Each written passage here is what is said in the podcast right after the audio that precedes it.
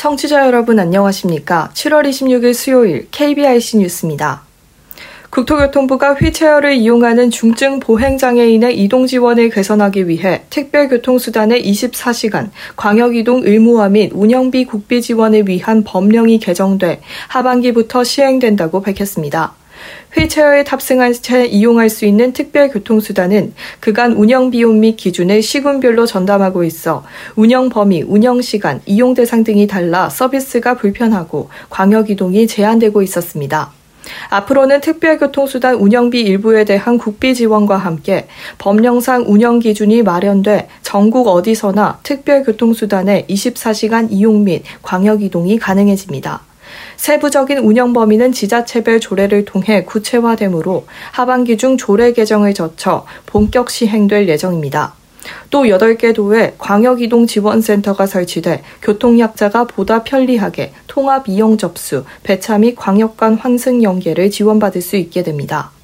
특별교통수단 광역이동 시 지역 간 이용 자격에 따른 혼선이 없도록 이용 대상을 중증 보행장애인으로 일원화하고 그 외 교통약자는 조례로 정하는 경우에 해당 시군 관내 위주로 이용할 수 있도록 개편합니다. 이와 함께 비도시 지역의 교통약자 이동 지원을 위해 인구 10만 명 이하 시군의 경우 특별교통수단 법정 운행 대수 기준도 중증 보행장애인 150명당 한 대에서 100명당 한 대로 상향합니다. 원희룡 교토교통부 장관은 이번 특별교통수단 운영 개선을 통해 교통약자 이동 편의가 획기적으로 개선될 것으로 기대된다며 앞으로도 지자체 협업을 통해 전국 특별교통수단 통합 예약 시스템 구축 등 제도 개선 등을 적극 추진해 나갈 것이라고 밝혔습니다. 서울시가 높은 이용 수요에 비해 부족한 장애인 콜택시를 올해 말까지 30대 더 늘려 692대로 만들고 2025년까지는 총 870대로 확충하기로 했습니다. 서울시는 장애 정도가 심해 보행이 어려운 장애인의 이동권 강화를 위해 이같이 결정했다며 이동수단 확충과 이용 편의 개선 계획을 마련해 9월부터 단계적으로 추진하겠다고 밝혔습니다. 또 평균 대기 시간이 긴 출퇴근 시간대에 차량을 집중 배차하고 부족한 운전원 충원을 위해 150명 규모의 단시간 운전원을 집중 투입할 예정입니다. 비휠체어 장애인의 주요한 이동수단의 하나인 바우처 택시 운행 규모도 확대합니다. 올해 9월부터는 온다 택시 6,000대 참여 확보를 추진해 현재 운행 대수 1,600대에서 총 7,600대로 운행 규모를 대폭 늘릴 계획입니다. 윤종장 서울시 교시교통실장은 장애인과 교통약자의 이동 편의는 다양한 정책들이 유기적으로 작동돼야 그 실효성이 높아질 수 있다며 앞으로도 교통 이용 환경 개선을 적극 추진해 약자와 동행하는 정책 실현에 최선을 다하겠다고 밝혔습니다. 서울시는 고령자와 시각장애인 등 정보 취약계층이 시 관련 고시, 소식, 정보 등을 쉽게 접할 수 있도록 홈페이지 내 첨부 문서에 대한 음성 지원 서비스를 다음 달부터 시범 운영한다고 밝혔습니다. 홈페이지 게시판 내 고시, 공고, 보도자료 등의 자료에서 첨부 문서 바로 보기, 바로 듣기 아이콘을 누르면 첨부 문서의 글자를 screen reader에 최적화된 형태로 분석 추출해 제공합니다. 시각장애인은 아이콘 역시 음성으로 지원되며 스마트폰에 내장된 screen reader를 통해 음성 속도, 줄 단위, 문장, 단어 등을 본인에 맞게 조절해 음성으로 전환된 누리집 정보를 들을 수 있습니다. 최근 홈페이지를 모바일로 이용하는 시민이 계속 늘고 시각장애인도 컴퓨터보다는 스마트폰을 주로 이용하는 점을 고려해 모바일 환경에서도 별도의 프로그램 설치 없이 홈페이지 문서 열람이 가능하도록 개선했습니다. 시는 연말까지 시에서 운영 중인 130여 개 홈페이지 전체에서 해당 서비스를 제공할 계획입니다.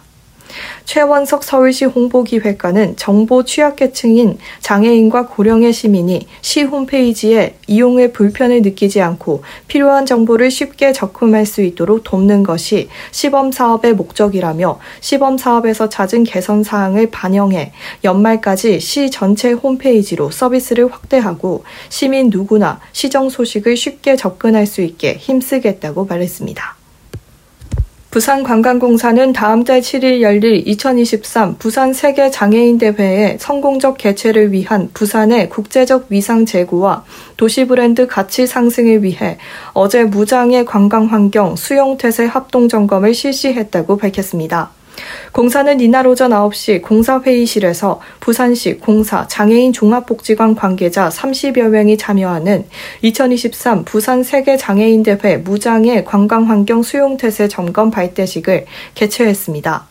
이어 신체 발달 시각 장애인과 부산시 공사 직원 15명으로 구성된 두 개 점검단은 부산의 주요 관광지와 교통 관문 접점 지역 점검에 나섰습니다. 점검 지역은 부산역, 남포동, 광안리 해수욕장, 김해공항 국제선, 서면, 해운대 해수욕장 등입니다. 이들은 지하철 내 휠체어 이동, 시각장애인을 위한 점자 이동 동선 안내판, 엘리베이터, 화장실 이용 불편 상황 등을 점검하고 주요 관광지 무장애 동선은 출입구부터 관광지 내 주요 시설, 화장실 등 편의 시설과 휠체어 이동 가능 여부, 장애인용 승강기 접근과 불편 상황 등을 점검했습니다. 공사 관계자는 관광 수용 태세 점검단을 지속적으로 운영해 국제 관광 도시 부산의 이미지를 향상해 나갈 계획이라고 밝혔습니다. 한국장애예술인협회는 2023년 최고의 장애예술인으로 구상소대 문학상의 허상욱 시인과 이원영 어워드의 백지은 화가를 선정했다고 발표했습니다.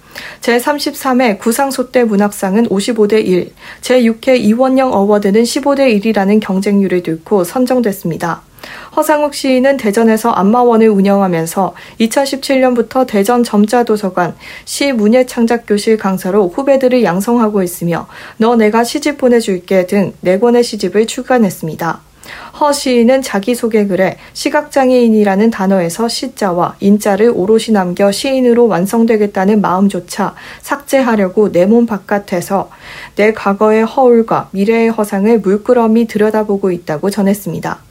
이원형 어워드 수상자 백지은 화가는 대학 입시 재수를 하며 교통사고로 경수를 다쳐 전신마비 장애를 갖게 된 뒤 백석대학교 디자인 영상학부를 졸업하고 천안시에서 화실을 운영하며 문화예술 교육사로서 미술 교육과 작품 활동에 매진했습니다. 백지은 화가는 요즘 작아지는 느낌이었는데 큰 상을 받으니 직업에 대한 믿음이 생겼다고 말했습니다. 지적 장애가 있는 동성을 상대로 강제추행 범죄를 저질러 1심 재판을 받던 중 피해자 명의 합의서를 위조해 재판부에 제출한 20대가 재차 법원의 판단을 받게 됐습니다. 수원지검 공판부는 어제 사문서 위조죄 및 위조 사문서 행사죄 등 혐의로 A씨를 추가 기소했습니다. A씨는 올해 초 자신의 성폭력 범죄의 처벌 등에 관한 특례법 위반 사건 1심 재판 선고를 앞두고 약한 처벌을 받기 위해 피해자 B씨의 명의의 합의서를 스스로 작성해 재판부에 제출한 혐의를 받습니다. 그는 2021년 11월 B씨와 동거하는 수원시 집에서 B씨 신체를 만진 혐의로 불구속 기소돼 재판받던 중이었습니다. A씨는 처벌을 원하지 않는다라는 내용의 합의서를 작성한 뒤 피해자의 이름을 쓰고 자신이 가지고 있던 피해자 주민등록증을 첨부한 것으로 조사됐습니다. A씨와 B씨는 모두 지적장애 2급인 것으로 전해졌습니다. 검찰은 성범죄 사건 공판 과정에서 피해자에 대한 증인신문 등을 통해 A씨의 범행을 밝혀냈습니다. 검찰은 A씨에 대해 징역 3년을 구형했고 1심 재판부는 지난 4월 검찰 구형대로 징역 3년에 실형을 선고하고 A씨를 법정 구속했습니다. 끝으로 날씨입니다. 내일 오전부터 저녁 사이 전국 대부분 지역에 5에서 60mm, 많은 곳에는 80mm의 강한 소나기가 오는 곳이 있습니다. 특히 곳에 따라선 돌풍과 함께 청둥 번개를 동반한 시간당 30에서 60mm의 매우 강한 소나기가 내리겠습니다. 강한 소나기가 내리는 지역과 그 주변에는 순간 풍속 초속 20m 내외의 강한 돌풍이 부는 곳도 있으니 안전사고에 유의하셔야겠습니다. 내일 아침 최저 기온은 22도에서 26도, 낮 최고 기온은 29도에서 34도를 오르내리겠습니다. 이상으로 7월 26일 수요일 KBRC 뉴스를 마칩니다. 지금까지 제작의 권순철, 진행의 강미성이었습니다. 고맙습니다. KBRC